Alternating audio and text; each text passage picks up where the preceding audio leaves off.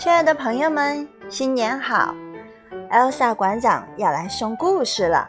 那在全国抗疫情的特殊的日子里，Elsa 馆长选择了这样的故事：不一样的卡梅拉。希望卡梅拉的故事不仅带给大家欢乐，更多的带给大家勇气。我们勇敢的、坚定的相信，疫情一定会过去，生活。的美好一定会到来。今天分享的第一个故事是《我想去看海》，是由法国的作家克里斯蒂昂·约利波瓦文，克里斯蒂昂·爱丽丝作图。先跟大家分享一下这两个作者的厉害。克里斯蒂昂·约利波瓦，他很大很大啦，他的妈妈是爱尔兰仙女，这可是个秘密哦。他可以不知疲倦地编出一串儿接一串儿异想天开的故事来。为了专心致志地写故事，他暂时把自己的泰诺号三桅船停靠在了勃艮第的一个小村庄旁边，并且他还常常和猪、大树、玫瑰花和鸡在一块儿聊天。克里斯蒂昂·爱丽丝呢？它像一只勤奋的小鸟，是个喜欢到处涂涂抹抹的水彩画家。他有一大把看起来很酷的秃头画笔，还带着自己小小的素描本儿，去过许多没人知道的地方。在开始我们的故事之前，提一个问题给朋友们：鸡一定得下蛋吗？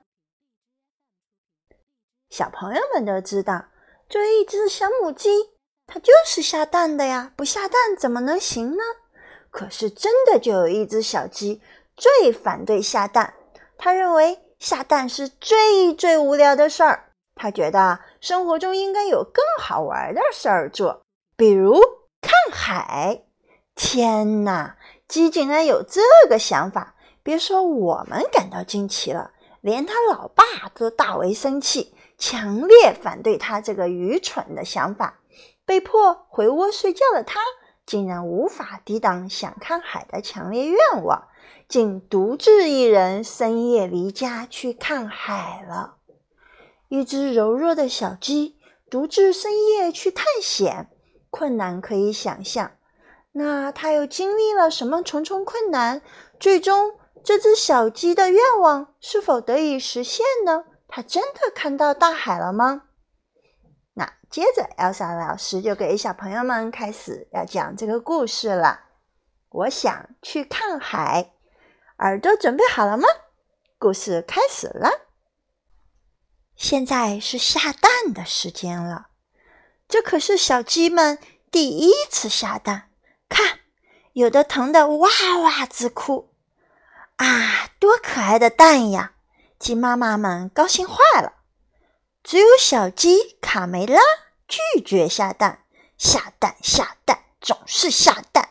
他生气地说：“生活中应该还有更好玩的事情可做。”卡梅拉更喜欢听卢茨佩罗讲大海的故事。佩罗曾经游历过很多地方，尽管他说话有些夸张。但卡梅拉还是十分着迷这些美妙的故事。卡梅拉心里想：总有那么一天，我也要去看看大海。一天晚上，又到了该回鸡窝睡觉的时间。我不想睡觉，我才不要像其他小鸡一样呢！我想去看大海，去看海。你先弄明白自己是谁，再考虑这个吧。卡梅拉的爸爸觉得再也没有比这更愚蠢的想法了。你看看我出去旅游过一次吗？你要知道，卡梅拉，大海可不是小鸡玩游戏的地方。跟我回窝里去。这天晚上，卡梅拉瞪着眼，怎么也睡不着。他还在想。看海的事，不，我就要去看海，马上就去。卡梅拉轻轻跳下床，推开门，回头看了爸爸妈妈、兄弟姐妹们最后一眼，就离开了家，朝着梦想中的大海走去。早上，当卡梅拉站在沙丘顶上时，眼前的一切让他吃惊的简直不敢相信这是真的。卡梅拉在黑夜里勇敢地前进，走啊走啊，他走了很远很远，他那双可怜的小脚已经快没有知觉了。哇，大海！卡梅拉又震惊又兴奋，好美呀，比佩罗说的还要美。这是多么奇妙的景色呀！大海翻滚着雪白的浪花，一会儿惊天动地地涌上来，一会儿又轻声细语地退下去。卡梅拉先是在沙滩上堆城堡、捡贝壳，饿了他就吃几粒虾米填肚子。后来他竟然。勇敢地跳进了海里，还喝了一口海水，呸呸，好咸呀！他咳嗽了一会儿，就用一块木板玩起了冲浪。卡梅拉在大海里尽情地游泳、潜水、滑行，还在海里尿尿。嗯，小朋友们可不要学卡梅拉，他开心极了，笑啊笑，笑个不停。天色渐渐暗了下来，卡梅拉想回家了，但可怕的是，海岸线不见了，根本分辨不出东南西北，家在哪儿呀？哇！爸爸妈妈，小鸡又急又怕地呼喊起来，可四周静悄悄的。没有一个声音回答它。卡梅拉太累了，不一会儿，它就躺在木板上睡着了。只有天上的一轮明月照着它孤零零的身影。突然，三艘漂亮的大帆船出现在海面上，那是寻找新大陆的探险家克里斯托弗·哥伦布的航海舰队。卡梅拉被惊醒了，他大声呼救：“喂，听见了吗？小鸡，有只小鸡在海里。”卡梅拉的话还没说完，就被一个巨浪呼卷上了圣母玛利亚号的甲板。哈！一只小鸡，把这个小东西的毛拔干净，煮来吃。船长命令道。卡梅拉当然不想就这样被吃掉呀！他竭力为自己辩护，讲述自己不辞辛苦来到这里，只是为了看海。巴拉巴拉巴拉巴拉巴拉！我是听卢茨，我是听卢茨佩罗讲，大海怎么怎么怎么样。我经历了风，经历了雨，穿过了海浪，然后最后只有一个人了，孤苦伶仃的，我就。我好难过呀！我就是为了来看海。够了！我不想听你的废话。哥伦布发火了，把他抓去煮了。等一等，船长！卡梅拉急中生智地喊道：“鸡蛋！为了丰富您的早餐，我保证每天早上下一个鸡蛋。这可是专为您下的呀！”说完，他紧张的直打颤，心想：怎么办呀？我可从没下过蛋，妈妈又不在身边教我。卡梅拉开始尝试下蛋，蹦，又是蹦啊，跳呀，爬高、倒立、仰卧，凡是能想到的方法都用了。下个蛋真的好难呀！呃。哈，成功了！很简单嘛，我下了一个蛋，我下了一个蛋。一天早上，刚刚下完第三十一个蛋的卡梅拉，远远地望见了海滩和一望无际的森林。卡梅拉发现了美洲新大陆！快快靠岸！我终于见到陆地了。一转眼，他们已经在海上航行了几个星期。啊，一只白色的小母鸡！真漂亮啊！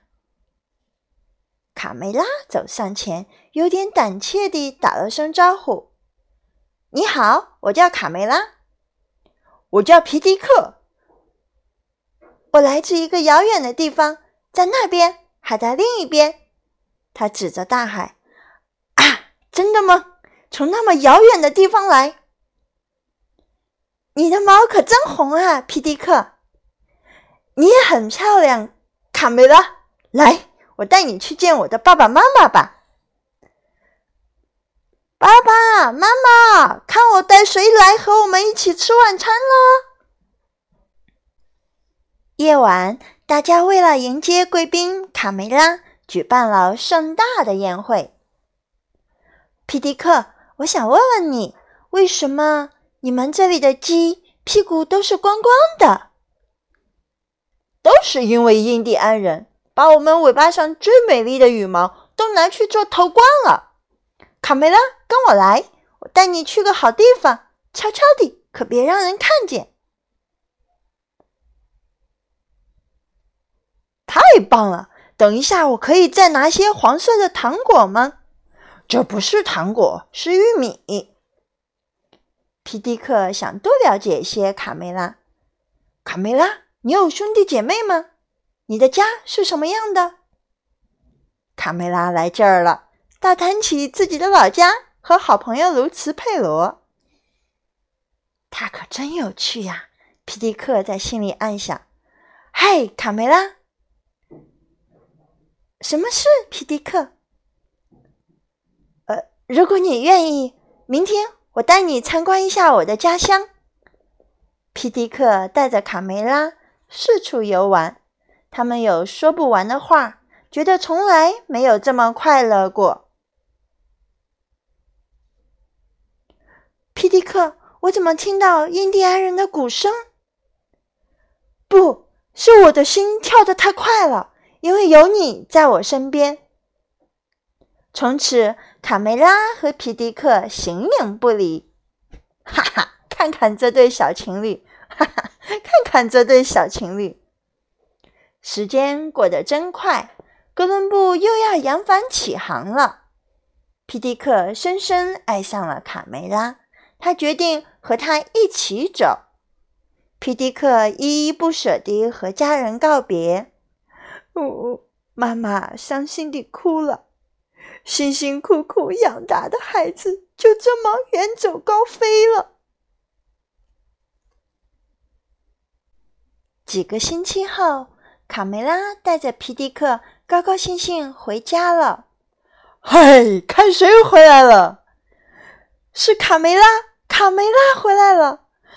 妈妈，我的宝贝儿，快让妈妈看看啊！你长大了，变成大姑娘了。这位可爱的小伙子是谁？我叫皮迪克先生。欢迎回家，我的孩子。第二年春天，卡梅拉和皮迪克生下了他们的第一个孩子，一只很可爱的粉色小公鸡。他们决定给它起名叫卡梅利多。卡梅利多，好好听的名字啊！几个月后，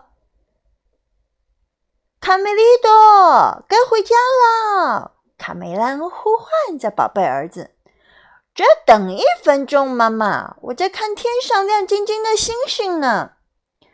该睡觉啦，睡觉睡觉，总是睡觉，真没劲。我才不要和其他的小鸡一样呢，就知道睡觉。卡梅利多反抗道：“生活中肯定还有比睡觉更好玩的事儿。我想有颗星星。”好，故事就讲到这里了。那下一集的故事卡梅利多已经预告了，那就是我想有颗星星。那小朋友，我们现在都安安静静的在听故事，和家人宅在家里，健康宅宅着平安。那故事中，故事中我们的小鸡卡梅拉经历了多少天，看到了它心心念念的大海呀？三十一天。我们一起宅了多少天了呢？希望我们不用宅三十一天，我们就能团结一心，抗击疫情成功。好，今天的故事就到这里了，明天见。